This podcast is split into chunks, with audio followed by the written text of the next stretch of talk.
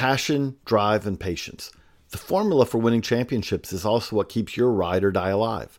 eBay Motors has everything you need to maintain your vehicle and level it up to peak performance. Superchargers, roof racks, exhaust kits, LED headlights, and more. Whether you're into speed, power, or style, eBay Motors has you covered. With over 122 million parts for your number one ride or die, you'll always find exactly what you're looking for. And with eBay Guaranteed Fit, your part is guaranteed to fit your ride every time or your money back. Because with eBay Motors, you're burning rubber, not cash. With all the parts you need at the prices you want, it's easy to make your car the MVP and bring home huge wins. Keep your ride or die alive at ebaymotors.com. Eligible items only. Exclusions apply. Without the ones like you, who work tirelessly to keep things running, everything would suddenly stop. Hospitals, factories, schools, and power plants, they all depend on you. No matter the weather, emergency, or time of day, you're the ones who get it done. At Grainger, we're here for you with professional-grade industrial supplies. Count on real-time product availability and fast delivery. Call, clickgrainger.com, or just stop by. Grainger, for the ones who get it done. 2-2 pitch. Swing and a long drive. Deep left. Way back. Goal!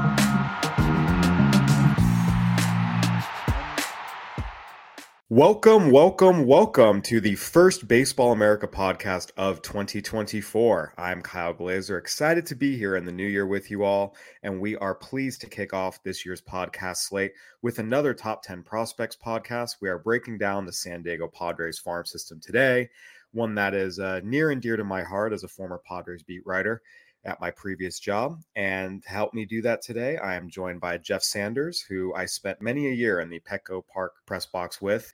Glad to have Jeff with me here today. Jeff, thank you for joining. Yeah, no problem, man. How are you doing?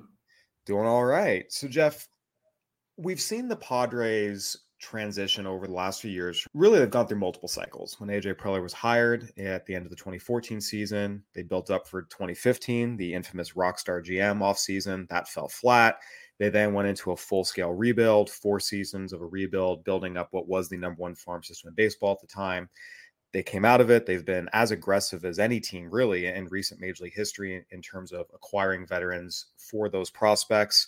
And while they did make the NLCS in 2022, we need to not forget that, they have not had a 90-win season at any point under AJ Preller. Last year was arguably the most disappointing season in franchise history in some ways. They went 82-80 and needed to rally at the end just to have a winning season after coming in with a record payroll and World Series expectations. Bob Melvin was allowed to interview with the Giants and left after the season. And there's been a lot of other issues beyond just what's happened on the field. The Padres broadcast deal with Bally Sports San Diego fell apart due to various RSN financial troubles. The Padres were the first team that was dropped from their deal. That does affect their revenues. We saw the Padres had to take out a $50 million loan at the end of the season just to cover payroll. And then chairman and principal owner Peter Seidler, who was beloved in San Diego and really set the standard for what an owner should be in Major League Baseball, both in terms of how he ran his team and how he related to his community, died tragically after the season. So the Padres are facing a lot of change. Again, new chairman, new manager, a lot of new players. We saw them trade Juan Soto this offseason because they needed to get under $200 million in payroll, brought back some young pitchers from the Yankees. How do you assess the state of this organization right now? Because a lot can change in under a year. Again, you look back 9 months ago, this was an organization a lot of people were picking to win the World Series. And now it's an organization in flux, to say the least. Yeah, I don't think we know anything about where this team is headed right now. We have yet to hear from the new chairman outside of the initial press release. There was rumors, talk about going under payroll before Peter Seidler died. Are they going under $200 million? Are they resetting the luxury tax? They haven't done much this offseason. They've signed a closer out of Japan.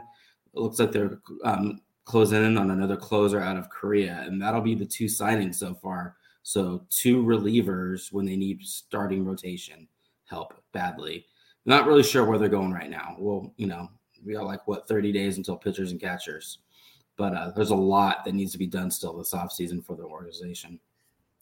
Yeah, you look at this team, this is one with a lot of holes, and that is something that has been fairly constant under this regime, where they would bring in a lot of star power at the top, but there were always holes. I go back to that initial 2015 buildup where, again, they brought in Justin Upton and Will Myers and Matt Kemp and all these star-studded players, but you know, the pieces didn't fit. They didn't have a center fielder. They were still starting Alexi Amarista at shortstop. They didn't have any rotation depth beyond that starting five, and it came back to bite them. And we saw a lot of the same things happen last year, where you had Fernando Tatis come back, add him to Juan Soto, Manny Machado, Xander Bogaerts. This was one of the most star-studded top of the lineups in Major League Baseball.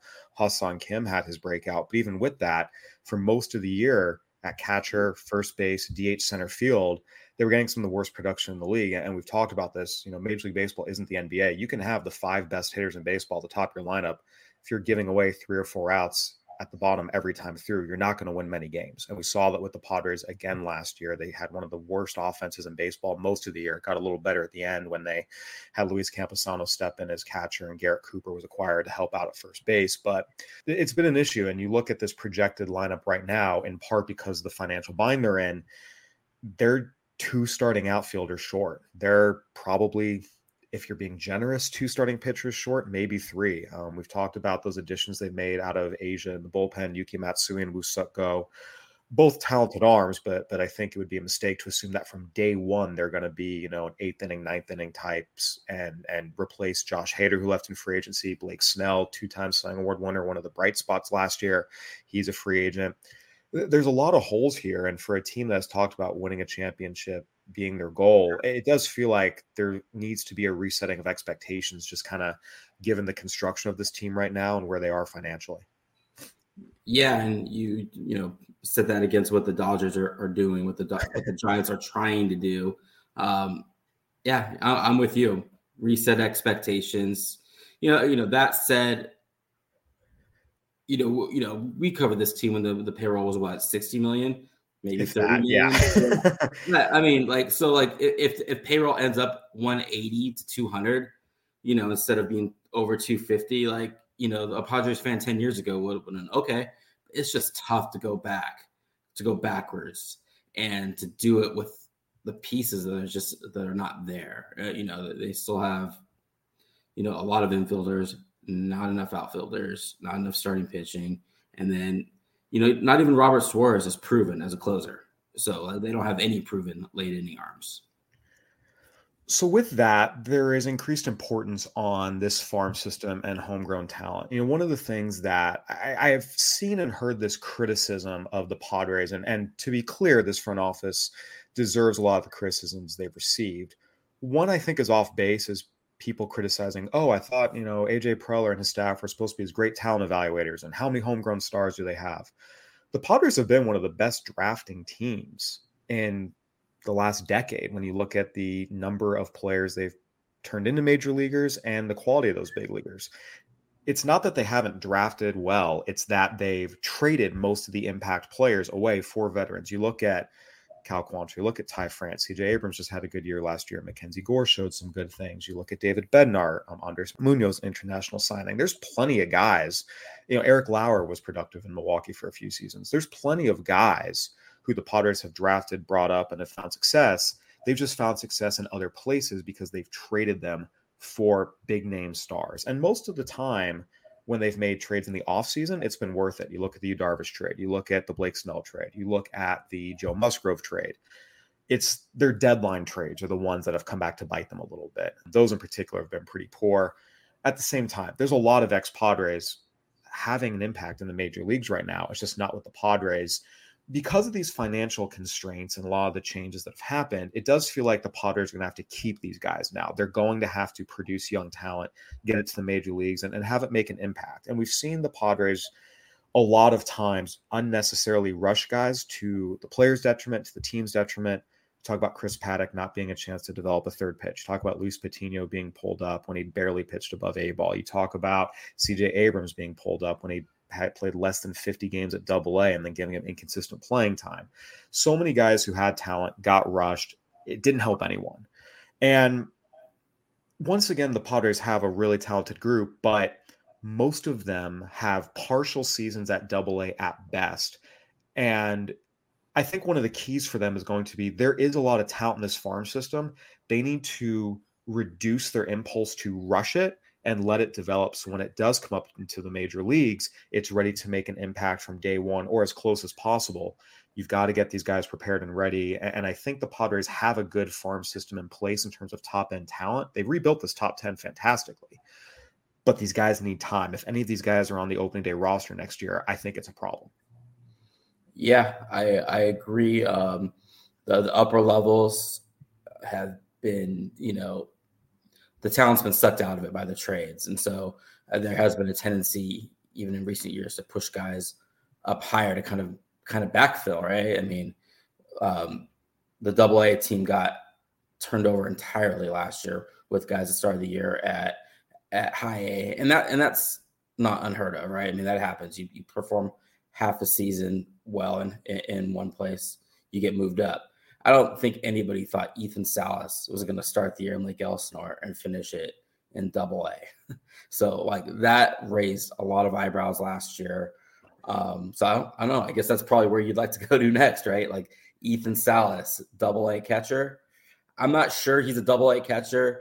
When he was brought up last year, it was presented to me he's getting moved up to keep working with these pitchers. It was never hey, we can't move him back to start at high A the next year. So where he starts this year, I'm not sure. There've always been an organization that says they like the players to tell them. And yeah, that's what they say, but it seems like there's a lot of coercion from their part. Yeah, so Ethan Salas is a good place to start. He was the top international signee in the 2023 class and really impressed right away in spring training, catching big league pitchers, continued to perform well in extended spring training, worked through a little bit of an injury, came up to Elsinore and was 16 years old when he made his full season debut. I went back and looked. He was the first player to make his full season debut at 16 since Adrian Beltre. So really, really, really good company there. And I got to see a lot of him at Elsinore last year. Tremendously impressive how poised he is, the quality of his at-bats, how he manages his pitching staff, plenty of bat-to-ball skills. Again, you watch him, you're like, wow, I can't believe this kid is 16. He looks completely amongst his peers, amongst some guys who were 21, who were college draftees.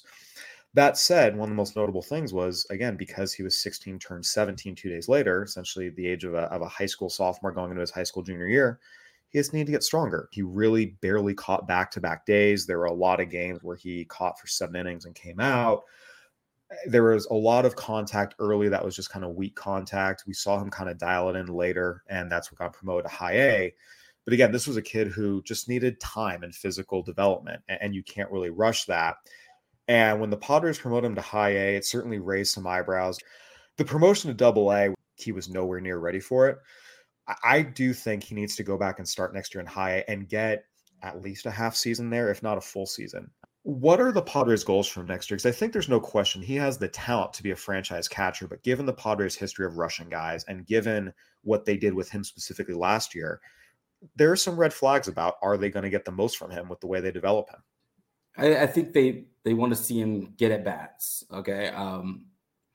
I don't know if there are, you could say there are red flags just based on their history, but I think they know what they have in him. They're not worried about the stagnation part. They're not afraid to challenge a player, right? Like we've seen that. And, and with Tatis, maybe that, obviously not everyone's Tatis, and maybe they need to get off that kind of that mindset a little bit, just let these guys fully dominate a level before moving up.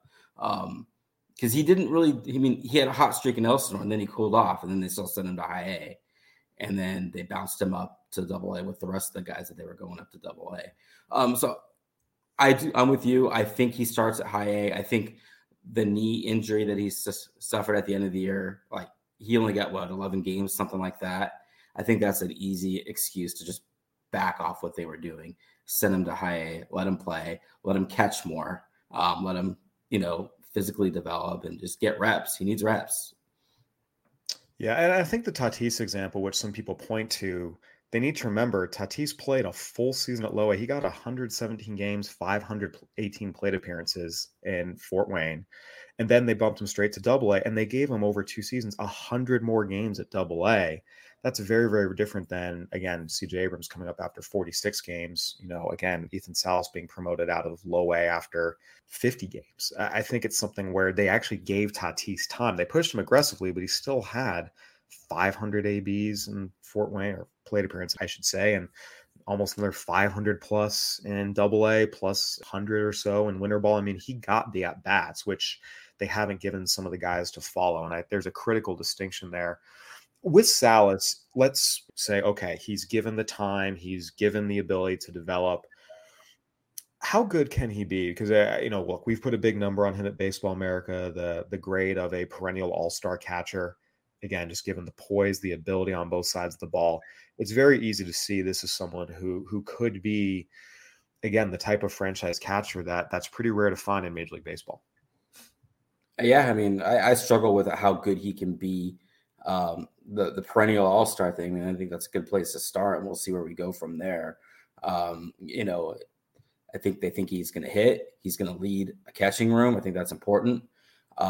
It's just how soon is he going to be that, and can they resist the urge to move him too fast? But he's got all the makings to be an all-star there. Jeff, it seems fair to say Ethan Salas kind of put himself as the clear-cut number one prospect in the system just because the upside is so high. At the same time, there's a lot of really good prospects in this system.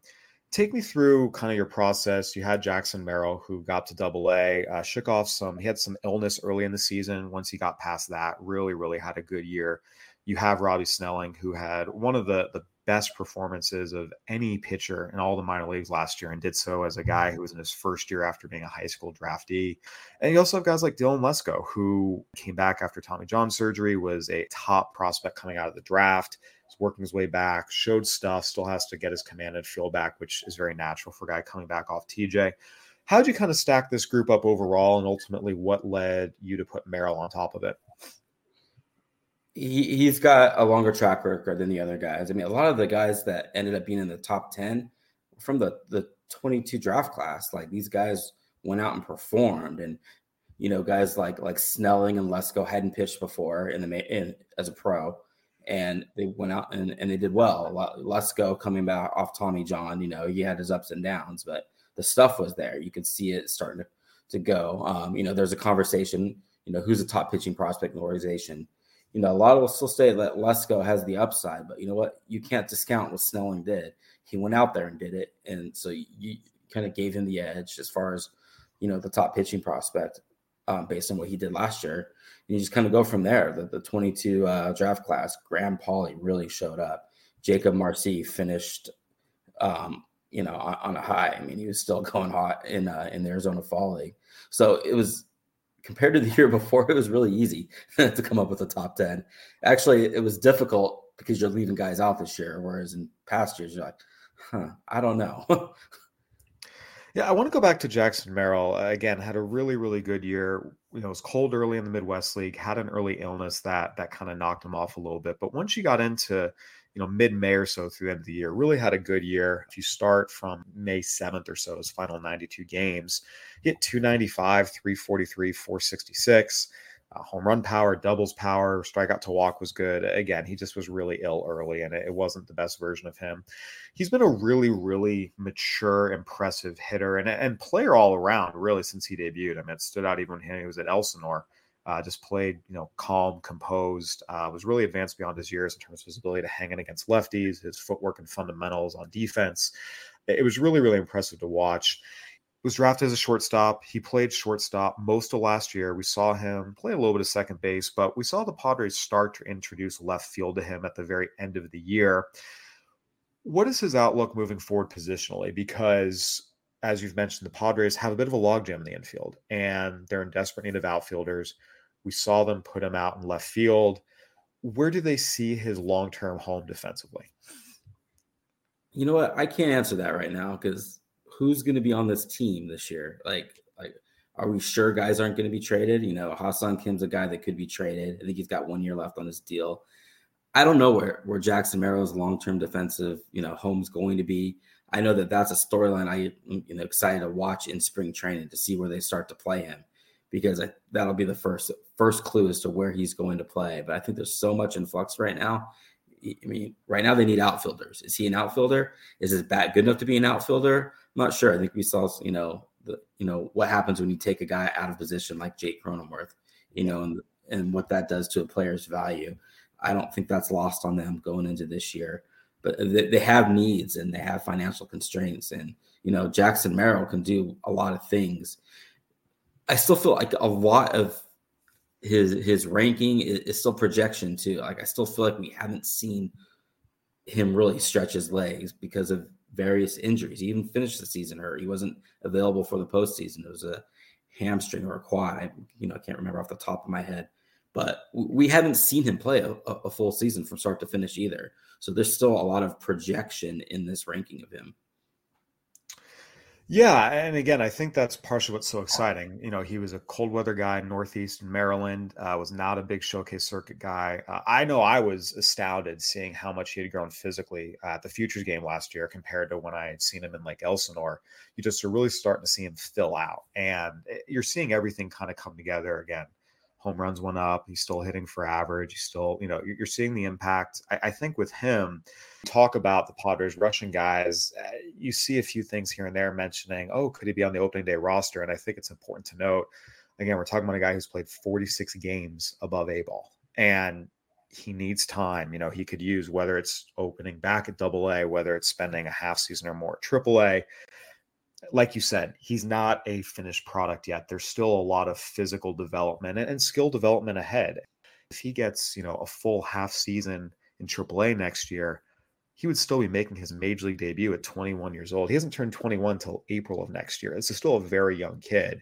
And I think letting him develop and grow is going to be really important here. What is his ultimate potential? You mentioned the development is still happening. We've seen him get bigger and stronger. We've seen him adjust as he moved up levels. What does the end product look like of Jackson Merrill if everything goes according to plan? Man, they're the hard questions. Like, I hate putting, what's he going to be? Is he Xander Bogaerts? I don't know. I know that the thing that stood out to me as you learn about these players is he's got culture-changing makeup, and I think, okay, well, I feel like Xander Bogaerts has culture-changing makeup. I feel like that's probably a good offensive comp, too, if he stays at shortstop. I hadn't really thought about that a whole lot, to be honest. That just came out. That was just top of mind there, and that was the name that came. Maybe it's because it's right there. I see Xander a lot. But I think that'd be a good, left-handed Xander Bogaerts. You'd be happy with that, wouldn't you? Yeah, to say the very least, we'd be very, very happy with that. Again, he's really, really talented. We'll see what he's able to do. Again, I think it's important the Padres let him develop, give him time, and go from there. All right, Jeff, I want to talk about the rest of the system with you because, again, there is some impressive depth here, at least through the top 10. We're going to take a quick break, and then we're going to jump right back into it. We're driven by the search for better. But when it comes to hiring, the best way to search for a candidate isn't to search at all. Don't search, match with Indeed. If you need to hire, you need Indeed. Indeed is your matching and hiring platform with over 350 million global monthly visitors, according to Indeed data, and a matching engine that helps you find quality candidates fast. Ditch the busy work. Use Indeed for scheduling, screening, and messaging so you can connect with candidates faster. That's why I use Indeed for our hiring at Baseball America. It allows me to do everything on one website. I get quality candidates. I can schedule them. I can interview them. I can screen them. I can send messages to them, all within Indeed. And Indeed doesn't just help you hire faster. 93% of employers agree that Indeed delivers the highest quality matches compared to other job sites, according to a recent Indeed survey. Leveraging over 140 million qualifications and preferences every day, Indeed's matching engine is constantly learning from your preferences. So the more you use Indeed, the better it gets. Join more than 3.5 million businesses worldwide that use Indeed to hire great talent fast. And listeners of this show will get a $75 sponsored job credit to get your jobs more visibility at Indeed.com/Baseball America. Just go to Indeed.com/Baseball America right now and support our show by saying you heard about Indeed on this podcast. Indeed.com/Baseball America. Terms and conditions apply. Need to hire? You need Indeed. You know how to book flights and hotels. All you're missing is a tool to plan the travel experiences you'll have once you arrive. That's why you need Viator. Book guided tours, activities, excursions, and more in one place to make your trip truly unforgettable. Viator has over 300,000 travel experiences to choose from. Everything from simple tours to extreme adventures and all the niche, interesting stuff in between. So you can plan something that everyone you're traveling with will enjoy. Real traveler reviews give the inside scoop from people who've already been on the experiences you're considering, so you can plan with confidence. Free cancellation helps you plan for the unexpected, and 24/7 customer support means you can travel worry-free. Download the Viator app now and use code Viator10 for 10% off your first booking in the app. Find travel experiences for you. Do more with Viator. Prescription products require completion of an online medication consultation with an independent healthcare provider through the LifeMD platform and are only available if prescribed. Subscription required. Individual results may vary. Additional restrictions apply. Read all warnings before using GLP-1s. Side effects may include a risk of thyroid C-cell tumors. Do not use GLP-1s if you or your family have a history of thyroid cancer. If you've struggled for years to lose weight and have given up hope, did you know you can now access GLP-1 prescription medications at TryLifeMD.com? We're now offering eligible patients online access to GLP-1s, the breakthrough prescription medication that can help you lose body fat and weight. Listen to what people are saying. It's fun to put on jeans that you couldn't get into 6 months ago. Every morning, I look forward to getting on the scale. For anybody who's struggling with their weight, it's a godsend. And here's the best part. Your insurance may cover 100% of the cost of your medication. So go to TryLifeMD.com to have your eligibility checked right now. Get started today at TryLifeMD.com. That's TryLifeMD.com. All right, welcome back to the Padres Top 10 Prospects Podcast. I'm Kyle Glazer here with Jeff Sanders of the San Diego Union Tribune. All right, Jeff, we talked about the topless system a little bit with Salas and Merrill. You hit on this a little bit before with Lesko and Snelling. I want to dive in on Lesko a little bit.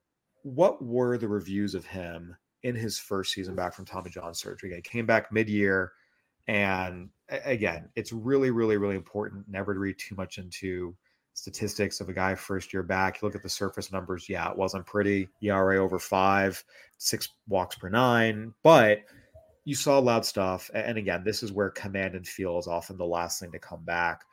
What were the early reviews on Dylan Lesko and his professional debut and his return from TJ? Well, you kind of hit the nail on the head there. Command and feel is the last thing that comes. The stuff was there. You kind of look at the way he finished, right? And I'm kind of pulling up the numbers now. Over his last two starts, one earned run over 9 innings, 14 strikeouts, 9 walks over those 9 innings. The stuff's there. I mean, the guy he's going to get a chance to get his command in. You know, I think he should start at high A, and I think you could see him make a Dylan or a Robbie Snelling like lead this year in performance. Now, you know, it still might be more toward the second half where you see more consistency, but I mean. Yeah, well, one of the best prep changeups that you've seen in quite some time. I mean, that pitch plays, the fastball plays, and you know, I think it's going to come together nicely this year for him. Yeah, and again, this is a top four that's as good as really any. And you add Drew Thorpe, who was acquired in the trade for Juan Soto as their new number 5 prospect. That's a pretty good top 5, and it kind of stretches down into the top 10. And you mentioned this earlier, and we've kind of talked about. The Padres have done a really nice job in the draft, and that's been early round picks. That's been late round picks. And the 2022 draft is looking like a pretty strong one out the gate. You look at Adam Mazer, Graham Pauly, Jacob Marcy, all guys in this top 10. I saw a lot of Graham Pauly at Elsinore this year, and college guys in low A, you always want to be cautious on, but you just notice early on, it's an athletic left-handed swing. And he just consistently finds the barrel. And we saw him really continue to do that and really take off in high A, and he finished there in double A. Jacob Marcy, you know, always had a really good eye for the strike zone, could play center field, put up some good numbers this year. You know, what the pure hit's going to look like is still in question a little bit, but it was a really, really good year, especially for two guys that were later round picks. And Adam Mazer had a really nice first full season as well. What's the ultimate outlook for these guys, and just how would you kind of assess the back half of this top 10, how it kind of came together? Well, we're looking at the COVID backlog with these college guys, right? It kind of extended into the 23 draft with Homer Bush Jr. Guys that had their playing time, their opportunity impacted with the amount of players that had to stay in college when the drafts were shortened. So what do the Padres do well? They scout like crazy. They out-hustle teams.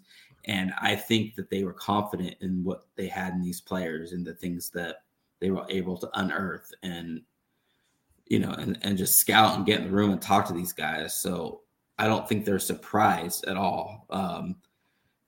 Now, how fast can they help the team? Like, I think let's start the year at AA and see what we have at the second half of the season. I think we've got problems if we're projecting any of these guys, even Jackson Merrill, to make this team on opening day, right? Like they have to get time to develop, get time to play, and get reps. And we need to see it for more than a full season. But it's promising, right? Like they traded so much depth to get to the point where they were in the NLCS in 2022 with Juan Soto and a number of the trades that they had. They needed a class like this to really help them, you know, backfill. And I think they did well. And I think, you know, we're still waiting to see about the 23 class. You know, there's a lot of guys that didn't get to play last year that, you know, maybe they could take a leap forward too. But the farm system's turned around, and a lot of it is based on what that 22 class has done. Yeah, it's been really, really impressive. Again, ultimately what these guys do in the major leagues will determine whether it was a successful draft class or not. But the early returns have been really, really good. And that includes guys like Nathan Martorella, who are not on this top 10, but another member of that 2022 draft class. Depth beyond just, hey, we got Robbie Snelling and Dylan Lesko, who look pretty darn good, really all the way through. You see guys in the mid to late rounds who've been really impressive. Jeff, this is a really solid top 10. Again, we've talked about the top five. As soon as you throw Drew Thorpe in there, it's one of the better top fives around. You have good players 6 through 10, really 6 through 11 when you consider Thorpe's addition. How many other guys were in consideration for this top 10? Was there kind of a hard stop after Marcy, or were there some other guys that were in consideration? No, not a hard stop. Like before, like the year before, I was struggling to find guys that were top 10. They had top 20 to 25, a lot of those guys. This year, you know, you mentioned Nathan Martorella. He was close. I thought Ryan Berger had a really solid year. He's been a solid guy since he was drafted in 21. I have him at 11. JD Gonzalez is a guy that didn't get to play much. He was impacted by injury, you know, but he's a catching prospect, you know, in the 10 to 15 range. So there's a lot of guys that were in consideration. Homer Bush Jr. I mean, that guy was in quite a find. Fourth round, Grand Canyon. Like nobody was going to Grand Canyon to see Homer Bush, right? Like they were going to see Jacob or Jack Wilson's son, Jacob, right? Yep. And there's this guy, and what he finished the year, you know, in AA, and you know I was in the dugout when they were kind of kicking around the idea like, oh, he's going to finish the year in Elsinore, and we'll send him to AA for the playoffs. Let him go out there, run around the outfield, get some balls, steal some bags off the bench. He hit in AA too. Like it was a pleasant surprise. Yeah. And again, just reading through the full Padres chapter, what stood out is there is depth here. And then again, the Padres consistently have done a good job of mining for amateur talent, both domestically and internationally. The issue has been amateur talent identification and major league roster construction are two completely different skill sets. There's never been a question about their ability to do the former. There has always been a question about their ability to do the latter. Jeff, take what we've talked about, the major league team, what they have in the farm system. And I know the crystal ball can be cloudy at times, and we all make predictions and they come back to bite us. That's the nature of the industry we're in. What's the timeline for this team to get back to contention? Because just I'll give you mine. I feel like I look at this and I say, I think 2024 with the team constructed as it is now, and when you consider limited ability to add, this could be a really rough year. But if they let these guys develop, a lot of these guys who have partial AA time, let them have a full year AA, AAA, and bring them up in 2025. I think there's a chance that the 2025 team is kind of young and exciting. You mix in with, you know, the existing standouts you have, and you might have something. So I feel like 2024, you almost have to say this is a development year. We're going to take whatever comes. But if they keep these guys and develop them smartly, they have a chance to at least be exciting and maybe contend in 2025. I mean, what are we talking about? Contend? Like, well, the Dodgers are going to spend $1 billion. Wild card. To be clear, we're talking like the fifth wild card spot, which, you know, you look at the Diamondbacks last year, won 84 games, got the sixth spot, ran to the World Series. Again, I think we're talking mid-80s wins. We're certainly not talking about throwing up 100, 110 wins competing with the Dodgers. That ship has sailed. That's not happening. Okay. Well, I'm not fully on board with punting on this year. I think this team is still more exciting than the Diamondbacks team that I saw, you know, last August.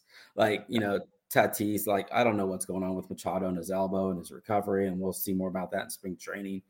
A lot of holes still to fill.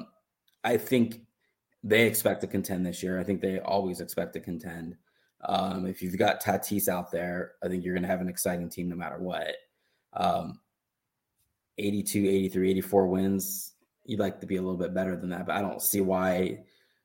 Well, there's plenty of reasons why they might not get there this year. I mean, we got to see what the rotation looks like. But, I mean, I think they'll be in the conversation all year for a wild card spot. I don't think they're going to, you know, go rock bottom and just be out from the start of the year. I think 24 looks a lot more promising, just based on the guys that you want to have a normal development and have a chance to impact the team. Like, they should be left alone to play Double-A. You know, I don't know what you gain from sending anyone to El Paso. So play at Double-A and see where we're at as far as that, those guys impacting this team next year. And 24 looks more promising. Do you mean 25?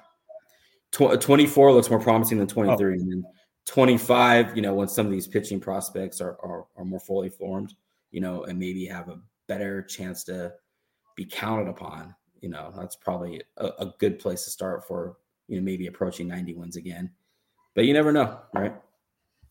Yeah. And again, that's why they play the games. There's always guys who impress. Again, we saw the Padres get better outcomes from some of their prospects last year than they were projected out of the draft. Again, we've talked about Pauly, we've talked about Marcy. There's been a lot of guys that they've done a good job developing, and now it's about just giving them time, because I think there's no question this organization can develop. They just rush guys, and it doesn't help anyone. Jeff, I do want to follow up on one thing here before we wrap up. You know, you mentioned rotation help, and one player who is older but still fits as a prospect, still ranked in the top 30 for you. We saw him come up and help at the end of the year because he's got a very unique pitch, was Matt Waldron. Once he upped his knuckleball usage at the end of the year, he was actually pretty effective, especially against lineups with younger players who I remember talking to Lars Nootbaar, you know, talked about most guys under the age of like 26, 27, some of them have never seen a knuckleball in their lives, just the way the amateurs are developed nowadays and the minor leaguers develop nowadays. So what is his potential role here? Because I feel like we talk about this need for pitching, this need to fill out rotation. They acquire these young pitchers from the Yankees. You saw Pedro Avila, who has had flashes as a starter. What's Matt Waldron's role? Because I do feel like with the way he performed after he upped his knuckleball usage at the end of the year last year, do the Padres have an actual knuckleballer they can stick in the rotation every fifth day?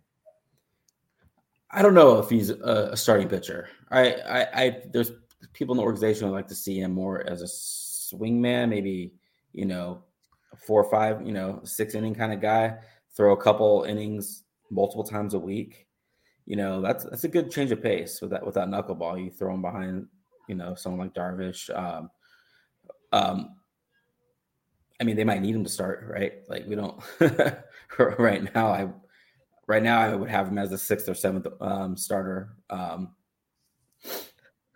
The knuckleball usage, his results were better once he started throwing it more.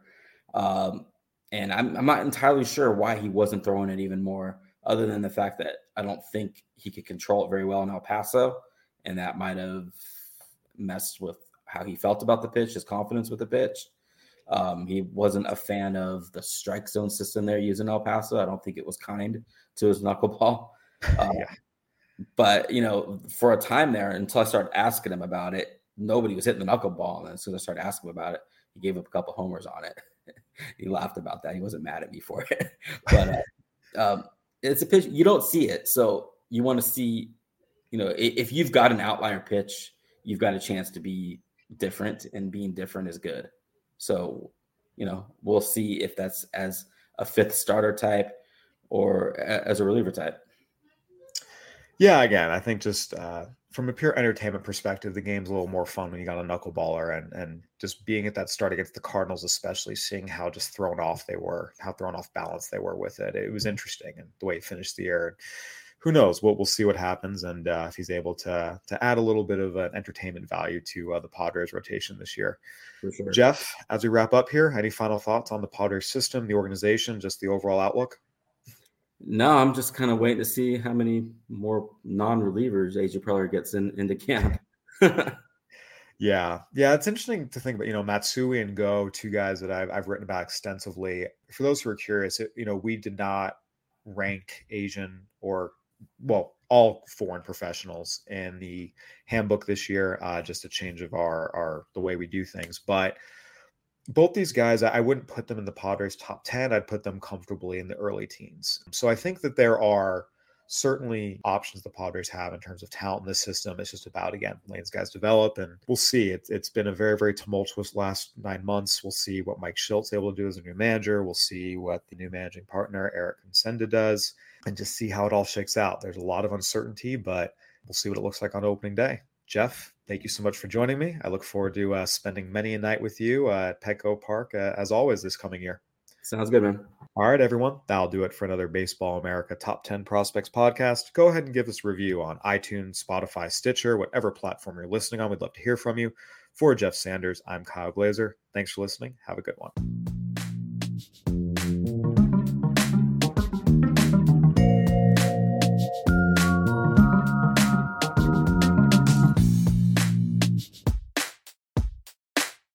Support for this podcast and the following message come from Corient. Corient provides wealth management services centered around you. They focus on exceeding your expectations and simplifying your life. Corient has been helping high achievers just like you enjoy their lives more fully, preserve their wealth, and provide for the people, causes, and communities they care about. As one of the largest integrated fee-only registered investment advisors in the U.S., Corient has deeply experienced teams in 23 strategic locations. Corient has extensive knowledge spanning the full spectrum of planning, investing, lending, and money management disciplines. Leverage Corient's exclusive network of experts to craft custom solutions designed to help you reach your financial goals, no matter how complex they may be. Real wealth requires real solutions. For more information, connect with a wealth advisor today at Corient.com. That's Corient.com.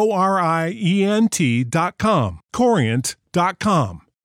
You know how to book flights and hotels. All you're missing is a tool to plan the travel experiences you'll have once you arrive. That's why you need Viator. Book guided tours, activities, excursions, and more in one place to make your trip truly unforgettable. Viator has over 300,000 travel experiences to choose from. Everything from simple tours to extreme adventures and all the niche, interesting stuff in between. So you can plan something that everyone you're traveling with will enjoy. Real traveler reviews give the inside scoop from people who've already been on the experiences you're considering, so you can plan with confidence. Free cancellation helps you plan for the unexpected, and 24/7 customer support means you can travel worry-free. Download the Viator app now and use code Viator10 for 10% off your first booking in the app. Find travel experiences for you. Do more with Viator.